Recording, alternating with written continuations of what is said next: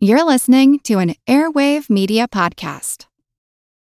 When you need mealtime inspiration, it's worth shopping Kroger, where you'll find over 30,000 mouthwatering choices that excite your inner foodie. And no matter what tasty choice you make, you'll enjoy our everyday low prices, plus extra ways to save, like digital coupons worth over $600 each week. You can also save up to $1 off per gallon at the pump with fuel points. More savings and more inspiring flavors make shopping Kroger worth it every time. Kroger, fresh for everyone. Fuel restrictions apply. Another day is here, and you're ready for it. What to wear? Check. Breakfast, lunch, and dinner? Check. Planning for what's next and how to save for it? That's where Bank of America can help. For your financial to-dos, Bank of America has experts ready to help get you closer to your goals. Get started at one of our local financial centers or 24-7 in our mobile banking app. Find a location near you at bankofamerica.com slash talk to us. What would you like the power to do? Mobile banking requires downloading the app and is only available for select devices. Message and data rates may apply. Bank of America and a member FDIC.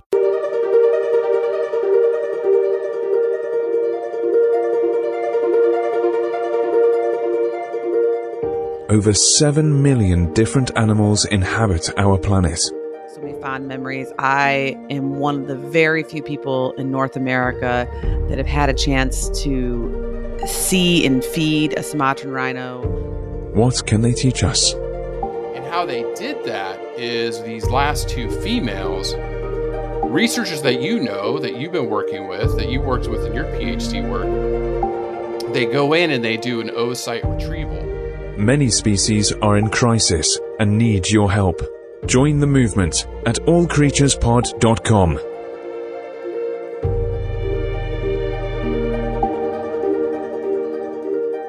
Welcome to the All Creatures Podcast. This is Chris. And I'm Angie. This is an Angie podcast. The anything with rhinos is an Angie podcast. Well, I know uh, the people can't see me right now, but I am smiling ear to ear. And it's not just because Chris and I did like 10 takes for this intro right now be- because of my barking dog. Yes. Uh, but no, really, it is just, it's always fun to talk about rhinos. And there's good news, there's medium news, and then there's some news that we need to keep fighting hard for rhinos. And and this past week was World Rhino Day, and so Chris and I uh, decided to make it World Rhino uh, Week or month Week. because Yes, yes, yes, yes. we're a little yes. late to the show. Uh, but it, it is uh, talking about the Sumatran rhino today is just it just brought back so many fond memories. I am one of the very few people in North America that have had a chance to see and feed a Sumatran rhino uh, up close. Uh, they are no longer in North America; they're all in Sumatra, and Chris and I'll talk all about that and the and what's happening over there. But uh, yes, uh, bringing awareness about the Sumatran rhi- rhinos in general, but especially Asian rhinos, or more specifically the Sumatran rhino. Is so important. They're critically endangered. There's maybe 80 left spread across like three separate conserved forest ecosystems. Once again, we'll dive into the um, the details on that today too. But the species is charismatic and gorgeous. Uh, just just a wonderful, wonderful creature that needs our attention. And the good news that we're going to talk about is there's a lot of people working together Yes. to save them. And so there it is a feel good story in that, but I mean, only 80 left. And Mhm. I, I had fun learning they're the most closely rated related to the woolly rhino. Yeah, yeah, yeah. The most ancient. Yeah, you'll talk about that yeah. in evolution. And they're they're kind of hairy. That's why we Hairpin's nickname was Harry. Mhm. And they're just a darling, darling rhino. And and they they're in desperate need of our help. They are. They are. It, it, it's funny. I, I I would say, oh, I'm one of the few in the southern hemisphere that got to feed them with you or feed hairpin with you, but that's not true because they are down in this part of the world. And I know Jesse, when he worked at White Oak, he got to uh, mess with hairpin quite a bit too. So, you, you know, it was that was such a treat back in the day when you you first took me to that conservation center and I didn't realize I was looking at one of the most endangered large mammals on earth at the time. So it was fun this week doing the research, remembering that being a foot away or two feet feet away from such a large mammal, and Hairpin, which we're gonna you know reference him back and forth uh, in the podcast, but he was born at the Cincinnati Zoo. He was one of only five Sumatran rhinos born under human care. And he was actually shipped back in 2015 because he's he was a much better better benefit to the species going back to Sumatra and he's at the Sumatran Rhino Sanctuary now where he is helping to keep his species alive. And so uh, just a, a, a great species to learn about. We love talking rhinos. So, uh, you know, and I want to harken back to to episode 55 when Angie interviewed Dr. Barney Long on Sumatra rhino conservation. So Dr. Barney Long was working with Global Wildlife Conservation, but they renamed it to Rewild. Right? It was a great and they're interview. working with Leonardo DiCaprio. So There's your way. in. man, I know. I just to talk to Dr. Barney Long again would be fun for me Yes. as well because he's We should. so We should. yeah he's he's so wise. yeah, we need to get him back. But it was a it was a fascinating interview. I re-listened to it this past week. You know, talking about bringing a portion of these rhinos under human care to protect them and and let them re- regenerate their population. So, a lot to talk about today. And I just want to give a shout out to our Patreon supporters. Again, thank you.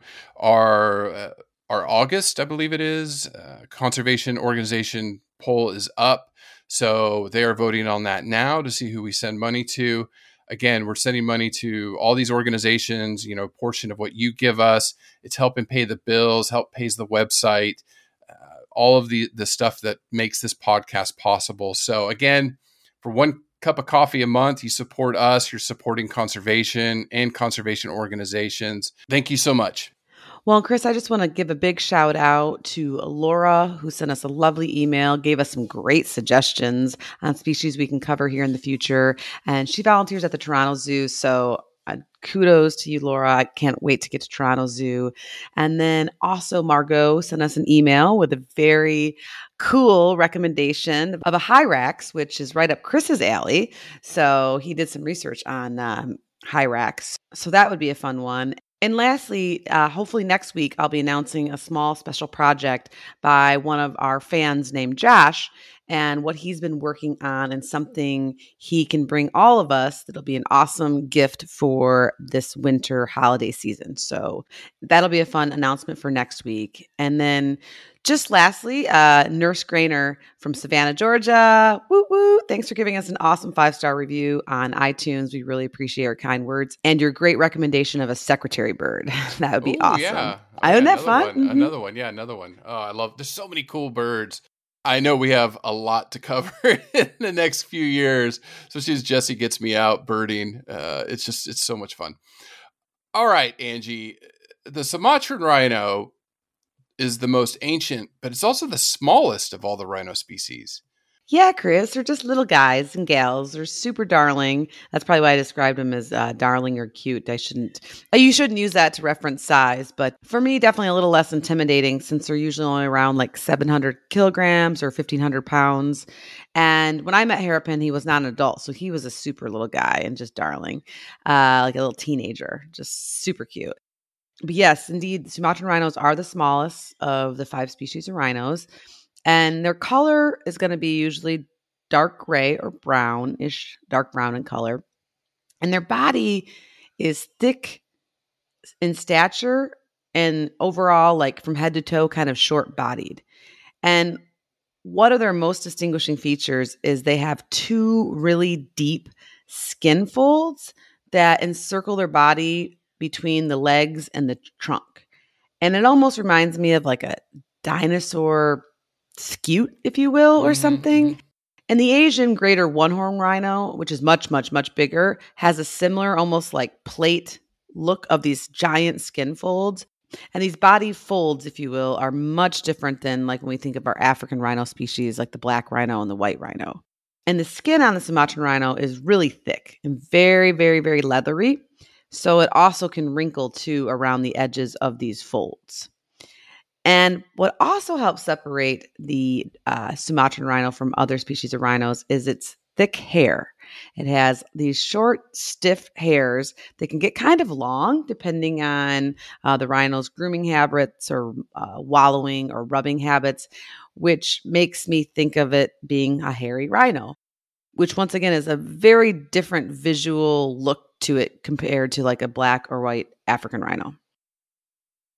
But since we're talking rhinos today, the Sumatran rhino, of course, has a horn and it has two horns that, of course, decorate its snout.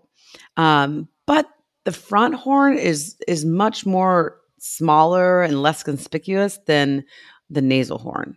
And so it might just be because there's not as many photos of them, but I've I've never seen a photo of a Sumatran rhino that has like a huge horn, like when we think of the blacks or the white rhinos in Africa. But even though they do have two, like I said, that that frontal one is is much much smaller. And then Chris talking about the Sumatran rhino nose.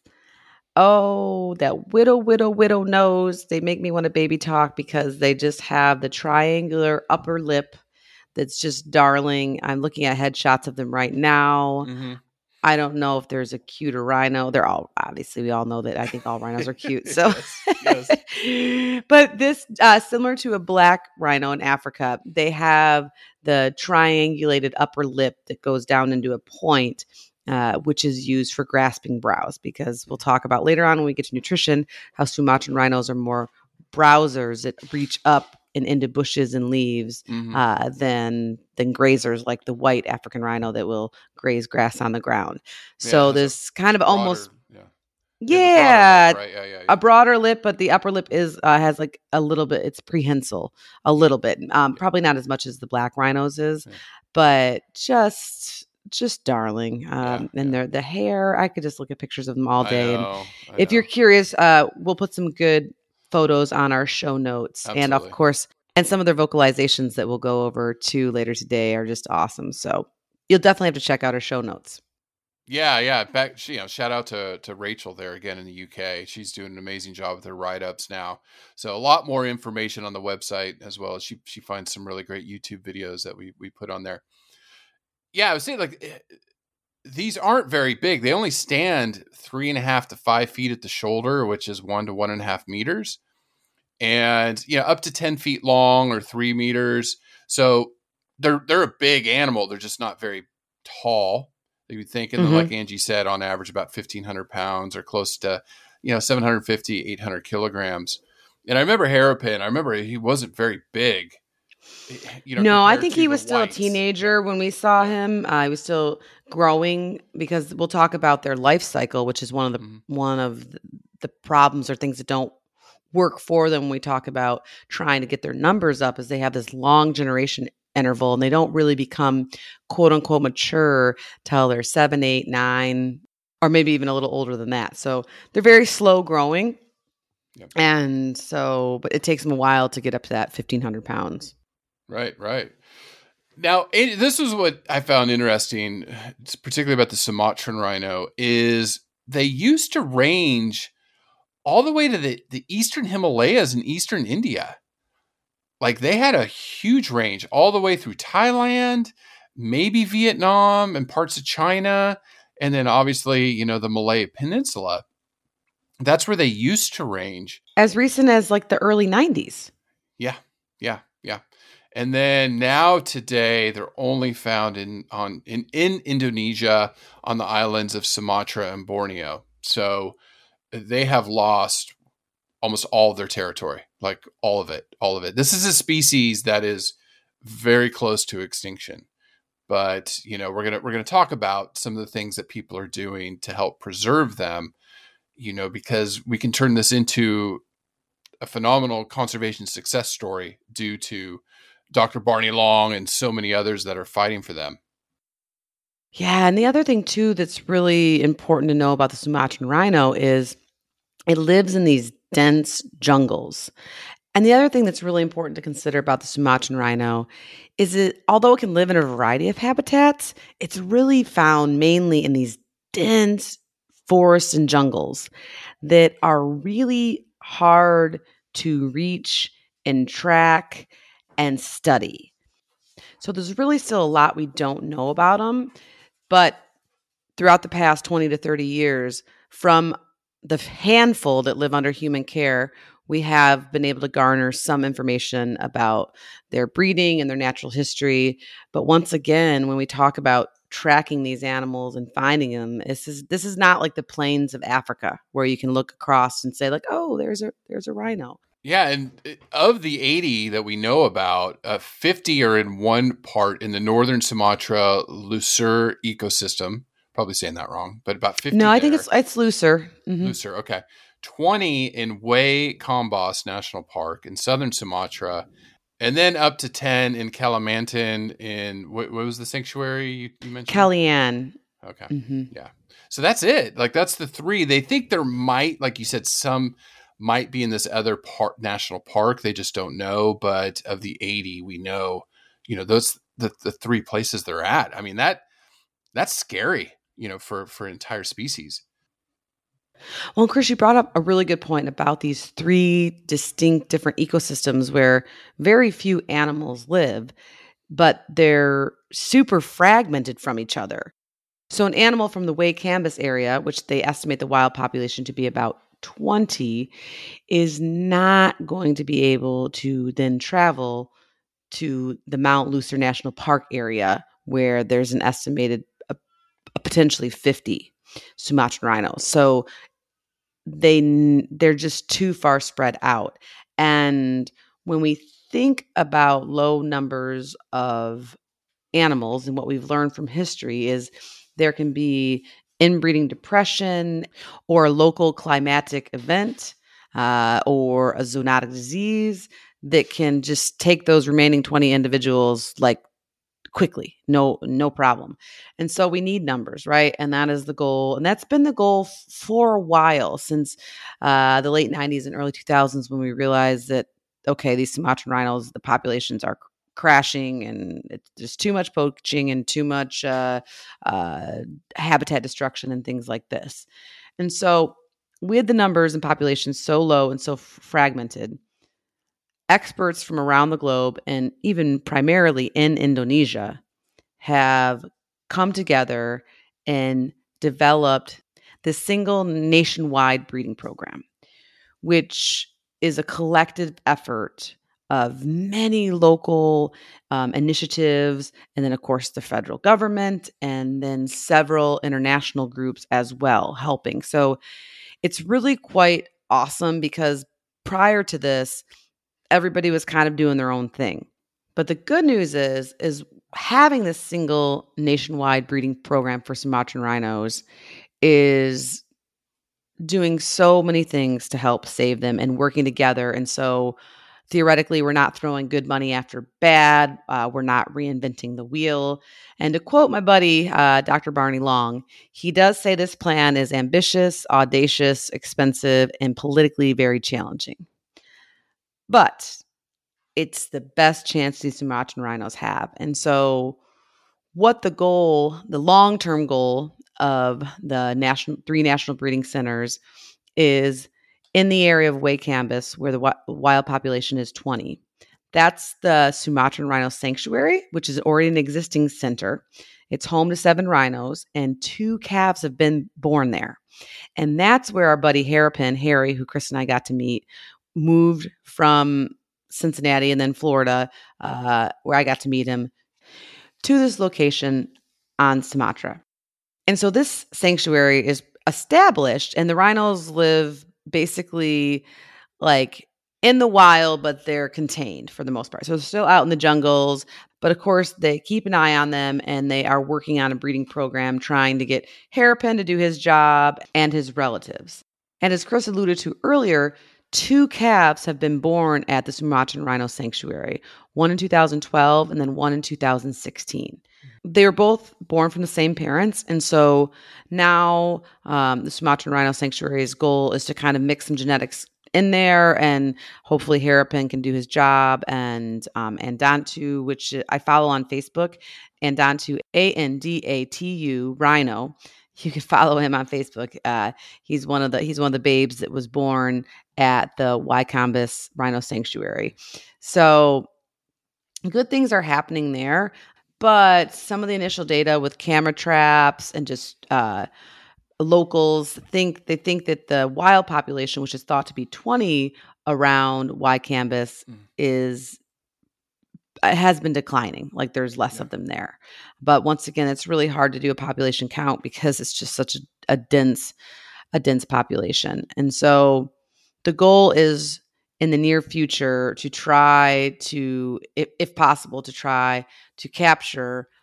I don't know. I can't remember the exact number. I don't know if it's one or two uh, or three more animals to basically secure their safety and to bring in those genetic in order to breed at the Sumatran Rhino Sanctuary, with, of course, the idea of rewilding all these Sumatran rhinos uh, once we can get the numbers up. So that's basically one of the conservation centers. The other two conservation centers, the Kelian and Kalimantan, uh, Indonesian Borneo, has one Sumatran rhino there who um, was captured in 2018, and she's in good health. And camera trap evidence suggests that there's another female around that's been identified as Perry, uh, and they would like to potentially capture her. But all the plans with the breeding programs have pretty much been put on hold with COVID. Mm. Uh, but in Kelian or Kalimantan, there the wild population is thought to be less than 10. So for those of you that are like, why are they trying to catch up Perry or other rhinos? uh, because they will not make it on their own in this dense jungle. I mean, they probably cannot even find each other to breed. Mm-hmm. And so this is the goal is to not necessarily catch all of them up, but at least a few so that we can keep this genetic bank of these Sumatran rhinos and hopefully create more of them, which then of which of course can then be rewild eventually over time um, in Indonesia. So that's the goal. Um, and once again, it is it's, it's a very it's a very lofty goal, but it's a critical goal. And the last conservation center is the Leuser area, the Mount Leuser National Park. And in that ecosystem, they don't have any caught, uh, but they think there's 50, 50 wild Sumatran rhinos there in that area. And they're currently starting to begin construction on the Aceh Leuser uh, breeding center. And then the goal is to continue to try to track these rhinos and, pot- and potentially locate them and then capture a few of the individuals. Now, with the Leuser National Area, the way that Dr. Barney Long explained it is that there's probably about 45 of them in one region of the Leuser National Park. Mm-hmm. And those guys are going to leave alone because they think that they can probably find each other and hopefully breed. But their census data shows that there's a few scattered individuals in another end of the park, which they they really the researchers truly believe that they can these Sumatran rhinos could not find each other because it's just once again this dense jungle mm-hmm. and there's so few of them. So those are the ones that they hope to track and potentially bring to the um, Leuser Conservation Center that they're still building. So they're still at the very beginning of this these conservation centers for the most part, especially the two new ones, um, the Leuser and the Kelian.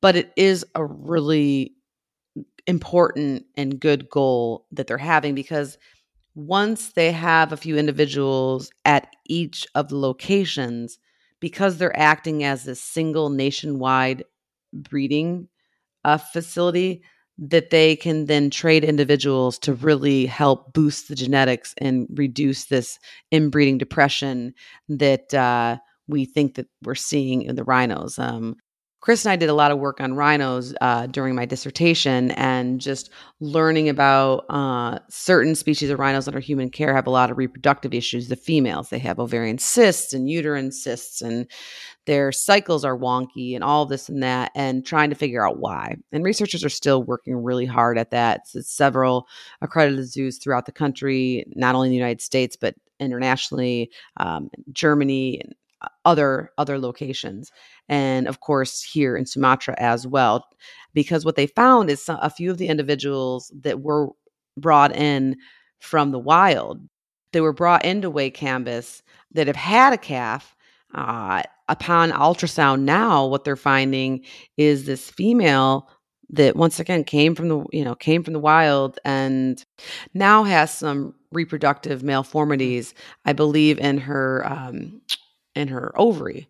And so this is where when people are like why you know why are zoos important well, in this case, because um, especially in Cincinnati, Dr. Terri Roth and uh, Dr. Janine Brown, two of my um, zoological researcher heroes, these women are incredible. The work that they've done. Um, Janine Brown more for elephants and Terri Roth more for rhinos, but of course they come together because they're these great, awesome people. And I got to meet Janine Brown, and it was like a rock star moment. But she was totally down to earth. And anyways, um, and she wanted some of my uh, she wanted to talk phytoestrogens with me, which yeah, was super cool. I still she I like we still talked about maybe sending samples, and this was all yeah, yeah. all be um, back and forth to each other. But this was before COVID happened and the world ended uh, temporarily, so I need to reach out to her again. But at any rate, they did incredible work on basically assisted reproductive technologies in rhinos, including artificial insemination and all these and ultrasound. Oh my gosh, so much ultrasounding.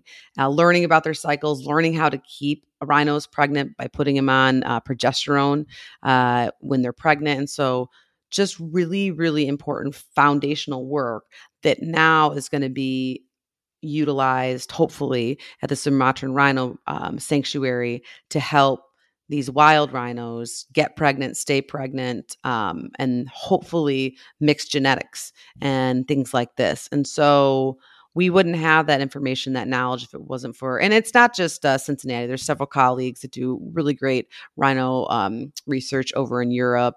Uh, so it, it is really important. It is it is going to help save the species. I just got goosebumps because I really believe for the Sumatran rhino we're not too late. And just knowing Chris that the Indonesian government, the local stakeholders, the international alliances, they've all come together. They've agreed this is the best plan. And this is really really good news that they're working together. No, it is. It is. And it it's funny that that leads me into you know my soapbox of the week and and I did want to give you a lot of kudos for the work you did. Angie's one of the few people on earth that can ultrasound a rhino. It's hard. I lost my arm. I'm like, I need longer arms. You do, you do. But, you know, Angie did get to uh, do some of that work.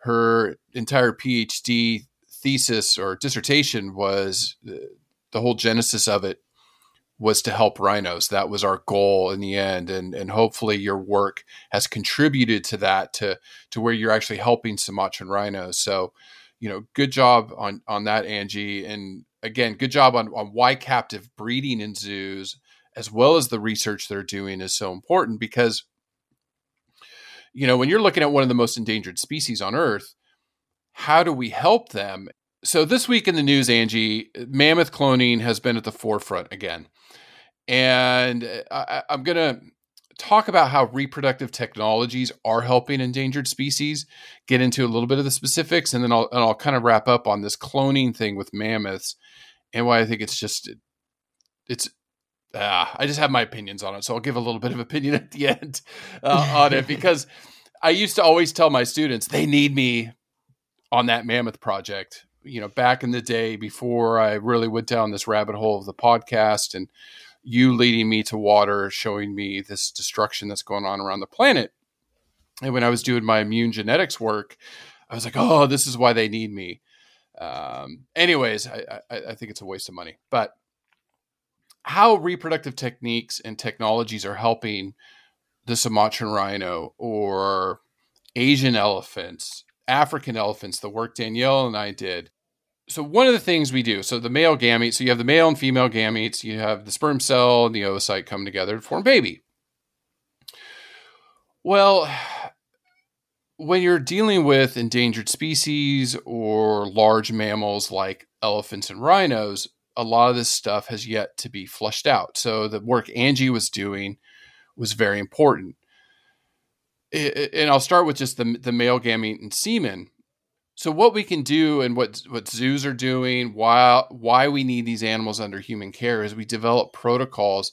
So to collect semen from an elephant, from a rhino, we have to develop those techniques because what we're doing with those male gametes is we can either turn around and use it to artificially inseminate a female because we can't let nature's take its course or can't put the, the two animals together. Or one of the things I like to always tell my students is it, you just can't move elephants around the country or rhinos, but I could collect semen from an elephant in Florida, cool it, ship it, and it could breed a female in the afternoon in San Diego. You know, we can do that. Or we can freeze it. We can freeze the semen and say use it in five or 10 years. And that's what we're doing today. So, uh, zoos across the world are developing these techniques. It's important because just in rhinos, Angie, the the two last northern white rhinos, so they're the most endangered rhino species bar none, but they're a subspecies of white rhino. But the two northerns, everybody's pretty aware of them. They have actually created nine embryos using frozen semen from a male that died a decade ago. So instead Pretty of their cool dad. Mhm. yeah, the dad who died a few years ago, they're using semen from an from a distant related male, and they're able to create embryos uh, using frozen semen. And how they did that is these last two females, researchers that you know that you've been working with, that you worked with in your PhD work, they go in and they do an oocyte retrieval. So you can go in and collect oocytes from the ovary, the female gamete, remove it, and then use that frozen sperm cell and inject it directly into the embryo. And they created nine embryos. So right now, these nine embryos are frozen. We have nine northern white rhino embryos in storage. The trick, and and we don't have, I believe we don't have the techniques yet, is we can thaw the embryos. We we do that with many many species. It's transferring that embryo into a surrogate mom. So if everybody you know could think of test tube babies going back to the 70s eh, when we first started developing these techniques, we can create human embryos in labs and they do this all over the world and then either take that embryo and stick it in the mom or a surrogate somebody who volunteers to carry that baby for her. So with these nine northern white rhino embryos, probably what they're going to do is develop the techniques and try to implant those into southern white rhino females. They're very genetically close. Again, that immune genetics can get a little tricky. That's why it, you know, that's a whole different discussion for another day. But they should be relatively close genetically to be able to carry those rhinos to term and then give birth to a purebred, pure genetic northern white rhino. That's the goal of that project, right? So uh, there's so many more techniques. It's again what I taught, uh, what Angie was a specialist in. Uh, these are just some of the things that the work that's going on in zoos, in conservation centers around the world to try to save these species. But again, more work is needed. I mean, just with elephants, we we we have so much work to do with elephants. It, it, it's ridiculous. We were at the basic trying to learn how to freeze, you know, male semen from the elephants because we don't have very good techniques with that. So, anyways, getting back to cloning, is cloning the answer? And you know, Dolly was cloned in the 90s. Since then, we've cloned multiple species. The only extinct animal we've brought back from extinction was the Pyrenean ibex that went extinct, you know, what, 20, 30, I think 30, 40 years ago. It, it, it's not something archaic. It, it was recently extinct. The baby was born but died within minutes because it had immature lungs. So that was the only extinct animal we've brought back. Now, this mammoth project is being pushed by Dr. George Church, brilliant geneticist out of Harvard, doing a lot of stuff with gen- gene editing. But still, I think this is a boondoggle. They they just announced this week that they have $15 million in funding and they need more. So they're out in the press pushing it. Uh, the thing uh, is with cloning, you need again, try not to get too technical. You need live cells so you would actually need a, a mammoth that you can go and take a live cell and we can stick it probably in an elephant oocyte, zap it, and potentially have a mammoth. The thing is, we don't have live cells. The, the only tissue we have is 40,000 years old from something we dug up in Siberia. DNA degrades, blah, blah, blah, blah. So, what they're going to do is go in and edit elephant DNA to make it look like a mammoth. It's a mammoth hybrid. It's not even a true mammoth. It's something that might look like a mammoth, might act like a mammoth that they're trying to do. And they say they'll do this within six years. They'll produce an embryo, they think. That's what they're predicting. So, so they're um, basically just copying the DNA of the mammoth, but it's not actually mammoth cells. no, no, no. Gotcha, No, they're taking genes from that we've we've cloned. They're taking genes that they've sequenced and they're editing an elephant, Asian elephant, because that's the closest relative genome, and then they're going to create this monster hybrid. That's Gotcha. not even a true mammoth. And Chris, honestly, all that's very like Jurassic World and cool. My boys are super into the, the hybrids that they Yes. make on that show. But when we look at the millions of dollars being spent, hmm couldn't we maybe just shuffle that money to keep the Sumatran rhino alive? Exactly. That's my whole point. That's where I've come to the realization that this is it's ridiculous.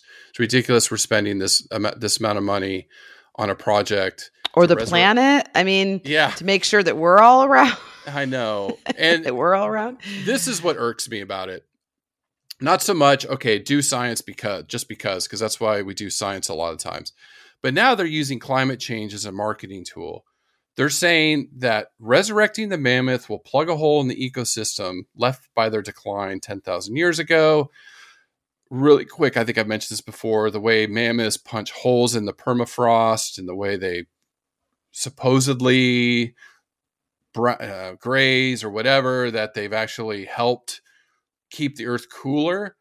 And I just, I, I'm like, are you kidding me? How are you going to get tens of thousands of mammoths in the next 50 years to help on climate change? It, it irks me as a scientist because you shouldn't be using that to try to drum up money. You know, there's no way they're going to recreate mammoths to rewild Siberia to reverse climate change. Well, yes, Chris, and I think, I mean, correct me if I'm wrong. There's got there's tons of other ways to uh, help battle global climate change that we already technologies we already know about. We need to just implement. yeah it just it it it it it it gnaws at me when i read this stuff and fortunately other scientists are out there in the press saying this is totally a joke there's no way you're going to get enough mammoths out there to have any sort of impact and they're not even mammoths they're elephant hybrids and my you know there's so many problems with this project where are they going to get the surrogates but my god angie we only have 20,000 maybe 40,000 asian elephants left where are you going to get thousands of female Asian elephants to carry these these thousands of mammoths that are going to repopulate Siberia to reverse climate change? It just does. It, it just irks me because it damages science, in my opinion, and the credibility of science. And then we we run into what we're seeing with COVID. So overall, I- agree with Angie.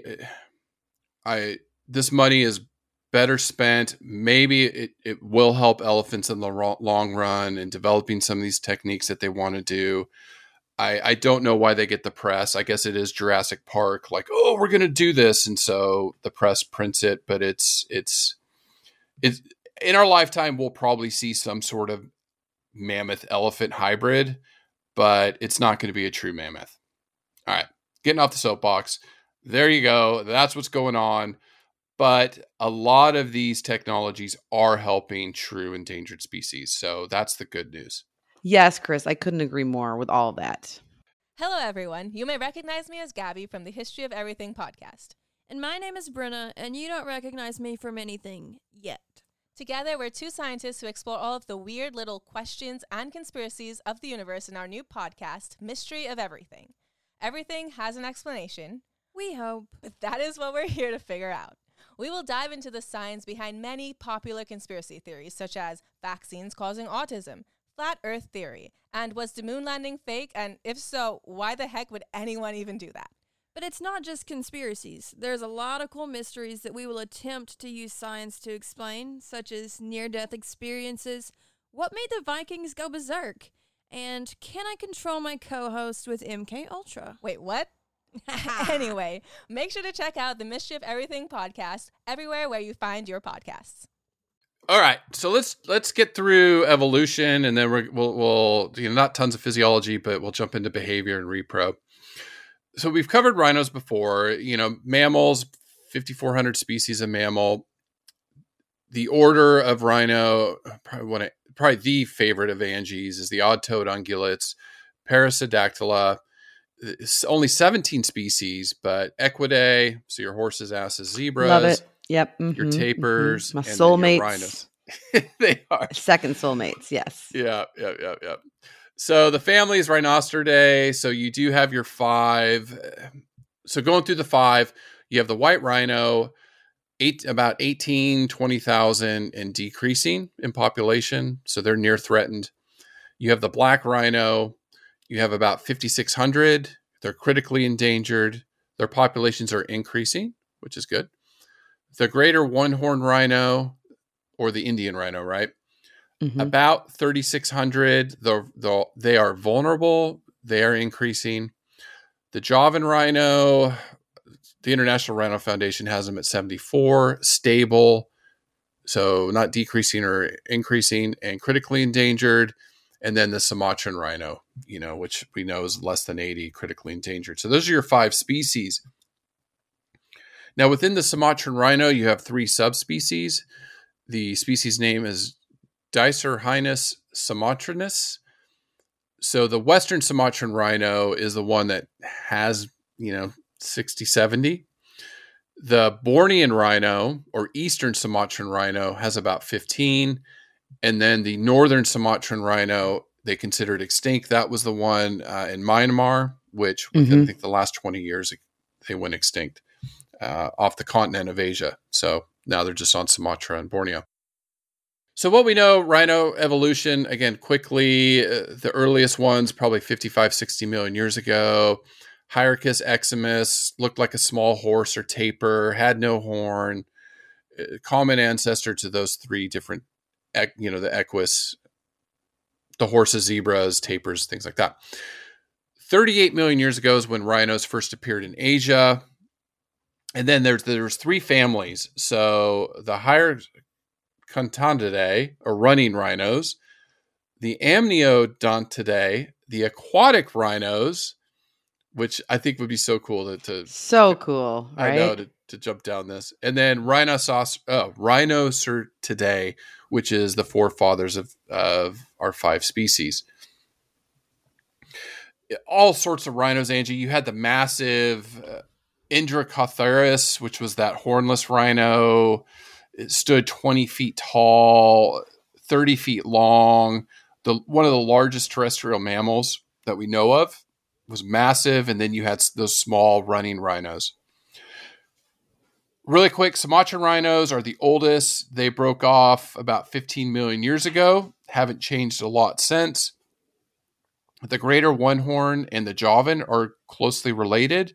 They split about 4 million years ago.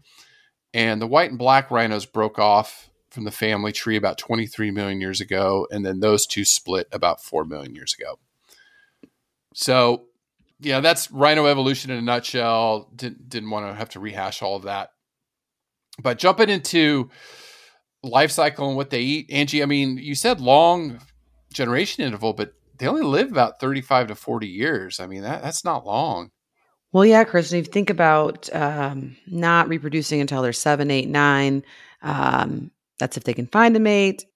And then the female is going to keep a calf by her side for a while. So they're probably reproducing. I mean, this is in an ideal world in the heyday or whatever, uh, maybe every three to four years. So, yes, Chris, it's definitely concerning. Well, you know, before we jump into behavior and then kind of talk about their reproductive cycles, like you said in the beginning with their lips, they are more browsers. So they, you know, as herbivores, they consume leaves, plants.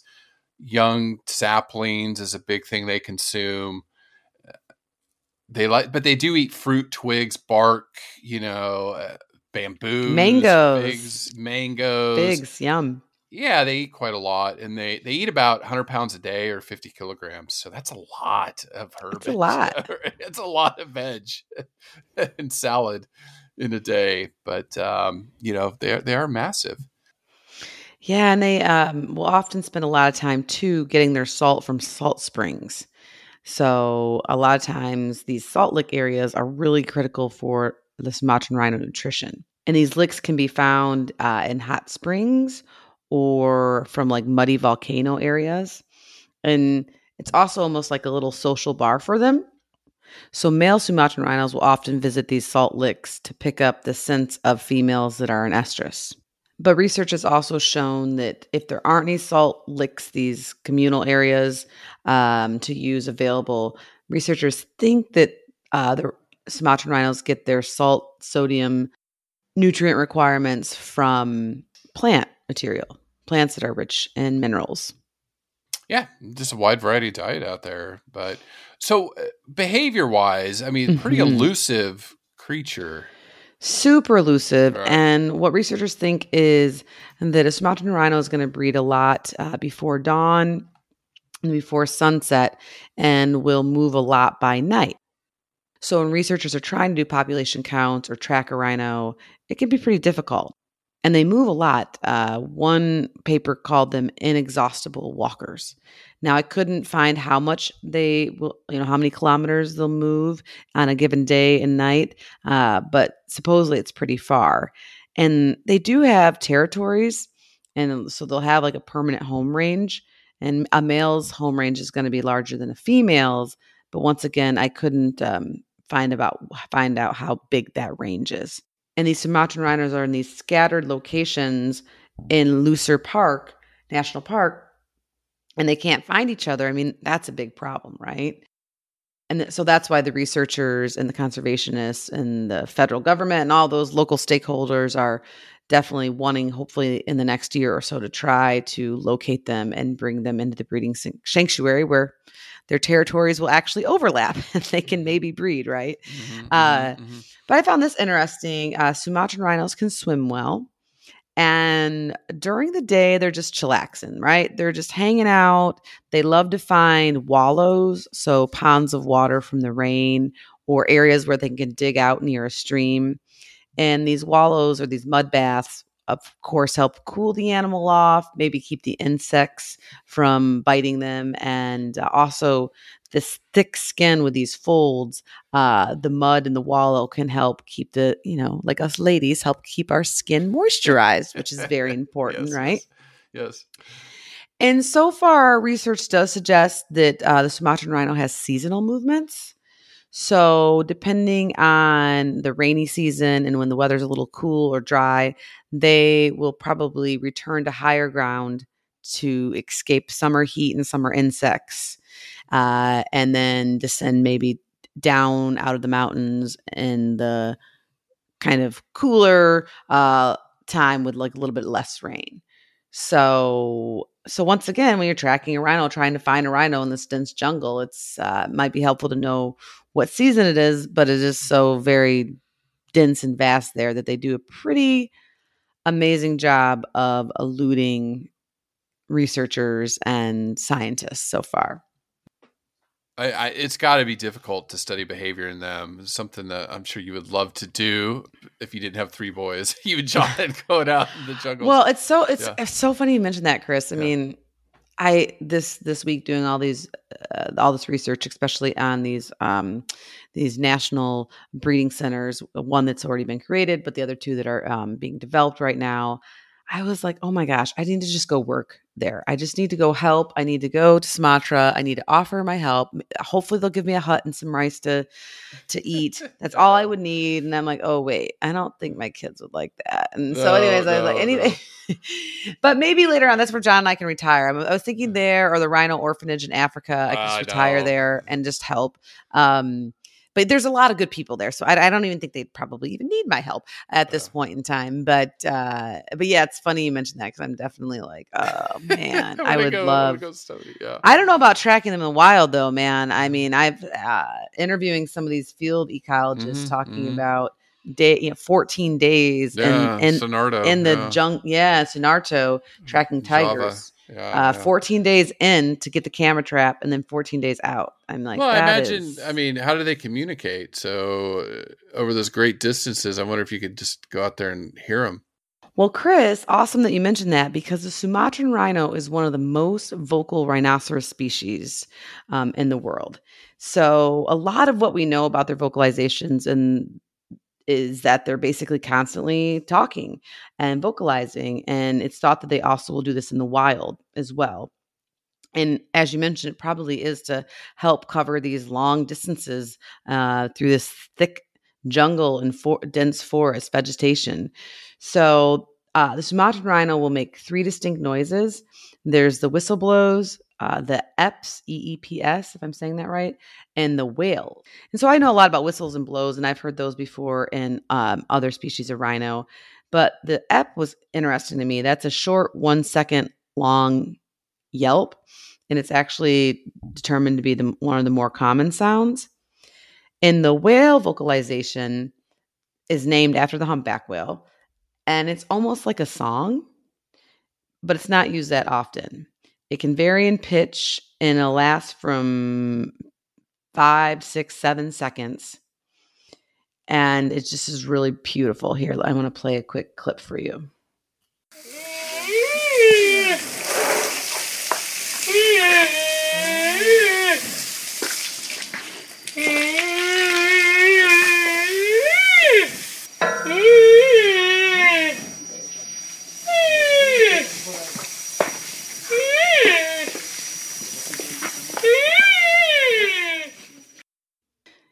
Isn't that just a remarkable sound? I if I heard that in the middle of Sumatra, I would be like, "All right, why do I feel like I'm out in the ocean?" That's awesome. That's amazing. Isn't that beautiful? Yeah, I wasn't familiar uh, with this this whale vocalization, and uh, so it's just beautiful. I mean, I kept playing it over and over, and like, is this right? But pretty cool. And then, of course, this whistle blow. It's going to be the loudest vocalization. That's probably how they communicate with one another if they need to through the jungle. And researchers think it might be involved with courtship or conveying danger or perhaps telling their location.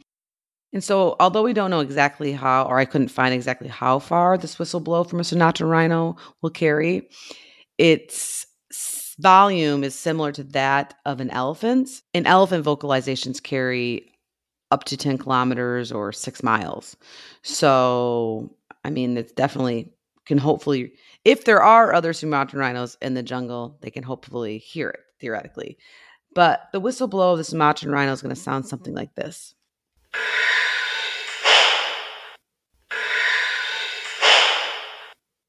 And if you haven't been blown at by a rhino, you haven't lived, in my opinion. yeah, that's- those are or, ultras, uh, ultrasounding them. yeah, or peed on, or you know, all the, all the things. But, but yeah. And speaking of uh, defecation, the Sumatran rhino is well known um, for this marking behavior, where they will mark trails with their feces and urine, and and scrape the soil with their feet. And of course, marking serves as a very distinctly olfactory form of communication uh, with other rhinos passing through the area. But it's also visual too, right? Like if another rhino happens to be in sight of the other one and they see them scratching with their hind legs, uh, it can definitely tell them like, oh, okay, that that's this Yeah. this rhino's territory. Um, and with the scrape, it's basically going to be the hind feet just moving like a dog almost, right? Um, I, I've had a female and a male dog that love to urinate and then they scratch their feet like they're, Mhm, mhm. I guess, to, I think to spread it around. And then often the Sumatran rhino uh, will deposit feces in this scrape area and then even spray urine over the vegetation. So watch out if you're standing behind one, right? yeah, exactly. and now, Chris, this is a totally awesome new behavior that I learned about Sumatran rhinos this week. Is researchers also believe that they will mark their territory uh, by twisting and breaking these saplings, and that these twisted and breaking saplings that they're probably feeding off of too a little bit, right? Um, will act as like a marker, and that if a Sumatran rhino comes upon one, that they will actually um, change directions. So they might be using it as um, a way to mark places and then go right. the other way, or they might be using it territorial, like, "Ooh, this is somebody else's territory. I better, I better get oh, out of here." Get out the other way. Yep, yep, yep. Mm-hmm. Pretty cool. And then just covering repro, I know you know we talked about again long generation interval. So what does that look like for them? Well, yeah, we do know that they breed slowly, like just the whole process. And as far as how all this occurs in the wild, um, they're just so shy and secretive that we don't know a lot about their mating rituals and their habits um, in the wild. But what we do know, Chris, about the reproductive habits of the Sumatran rhinos come from studying them under human care. And Chris, I forgot to add too that in general, Sumatran rhinos are solitary. So unless it's a male and female coming together for breeding or a female and her calf, in general, they like to be alone or they're typically found alone. So theoretically, it's not that surprising that their populations are individual or scattered in some of these parks but the problem is they're so far from each other. Right, right, and that's that's the problem that they're not crossing territories for breeding they're not finding each other things like this. Um because when a female is an estrus she has to like let a let a let a male know. Uh her estrus period that's where she's a receptive to the male breeding her really only lasts about 24 hours we think. And her estrus cycle is going to be between 21 and 25 days and so it is important that a male's around during that 24 hour window yeah, it's right window yeah it's, it's a, a, very short window, window. Yeah. and so we do know that um, their during their courtship period, when a female is receptive, uh, they're going to vocalize a lot to one another. The female is going to raise her tail. Uh, she's going to urinate more. This is something we see a lot in, in um, horses. The male and female will have a lot more physical contact with one another, and they'll use their snouts to bump into each other's heads, and of course the the nether regions as well. And researchers have said that their courtship patterns under human care seem to be most similar to that of a black rhino. And Chris, one of the problems um, of breeding rhinos in general, uh, but especially Sumatran rhinos, and I know with Indian rhinos and I think black rhinos, is um, some of these inexperienced males can be goofy or aggressive with a female, which might be part of their wild breeding ritual. Uh, but in the wild, a female can get away, right? She can be like, no, thank you, you know, uh, and get out of there. But uh, of course, under human care, where there's uh, only so far uh, a rhino can go during breeding, you have to make sure that you have a, a, a male that it has smooth moves. He knows what he's doing. He's not aggressive. He's not over overexcited or anything like that. That he just you know knows how to play it cool. And though there's definitely those males out there, uh, but I I know from a lot of my um, colleagues that put male and female rhinos together, it's always a little nerve wracking in the beginning, and that's where a lot of behavior comes into play and a lot and a lot of planning. Like I don't think people understand what goes on behind the scenes um, in some of these accredited zoos or breeding sanctuaries to uh, help make the animals have the most success for what they're doing um, because these things can be dangerous. And so it's really important that the female is an estrus and that the male is uh, well behaved, knows what he's doing.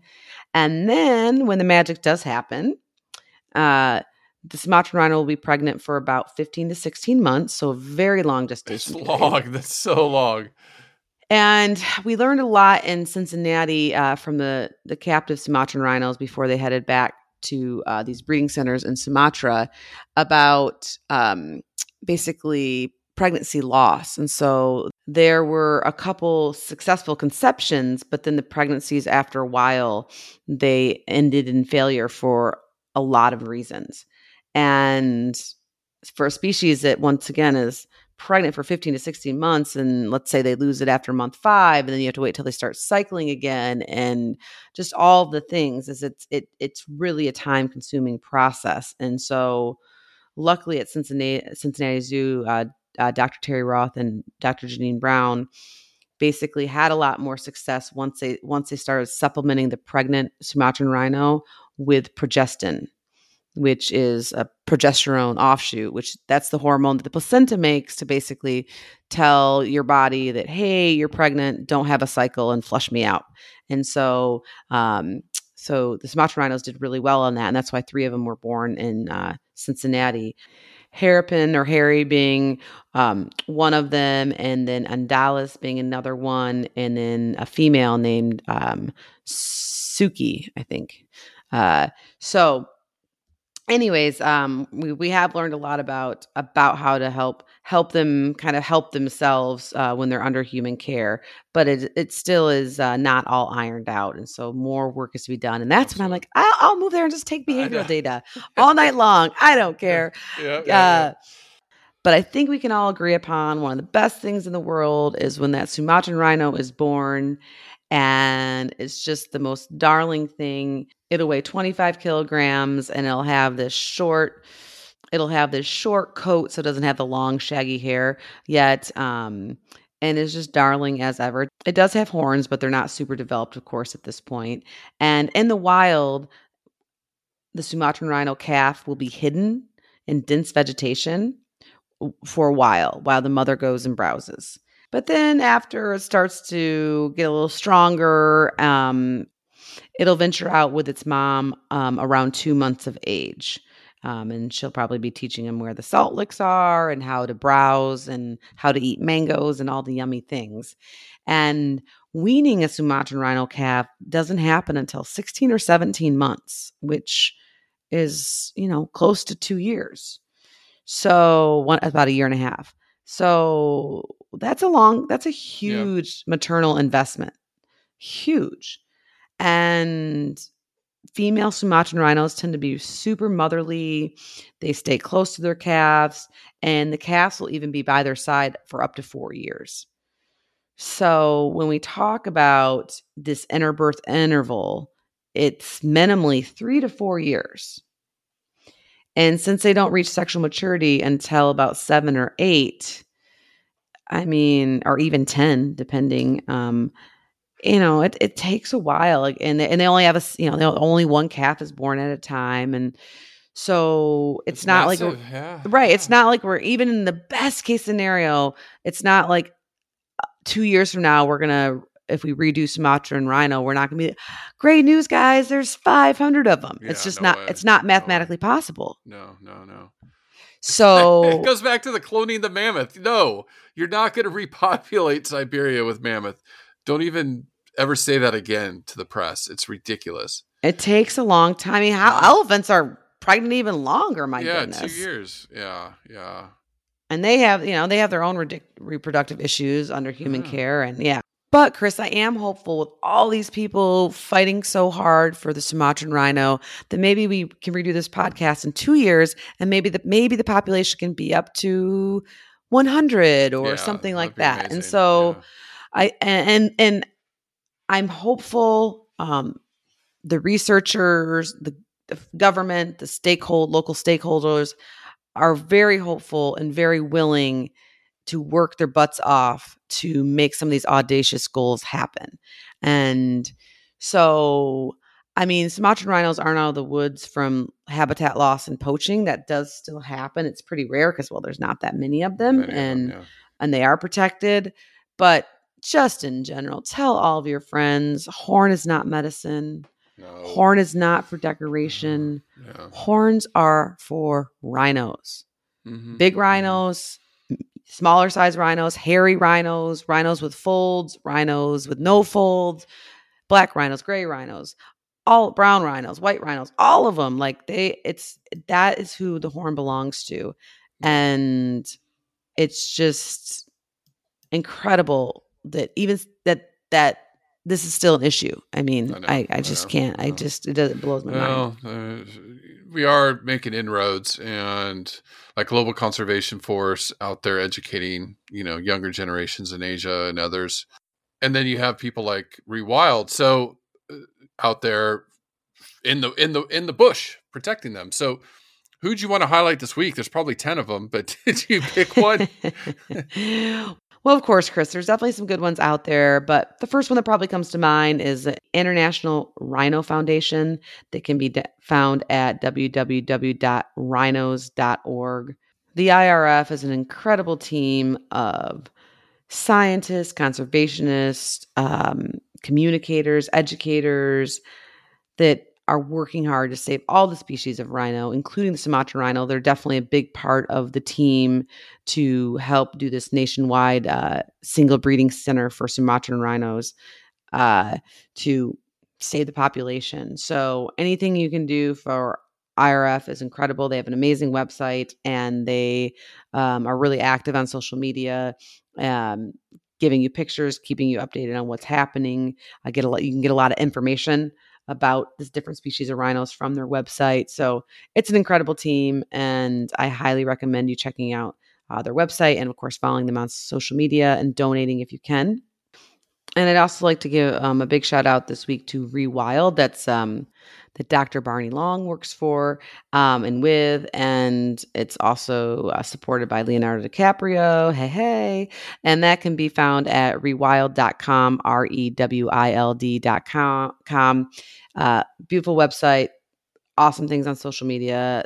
And the main reason I wanted to highlight Rewild this week is because um, Rewild plus about um, seven or eight other uh, funders like Rainforest Trust and then some private funders uh, have come together to pledge $5 billion um, to basically expand and strengthen, strengthen protected areas over the next 10 years.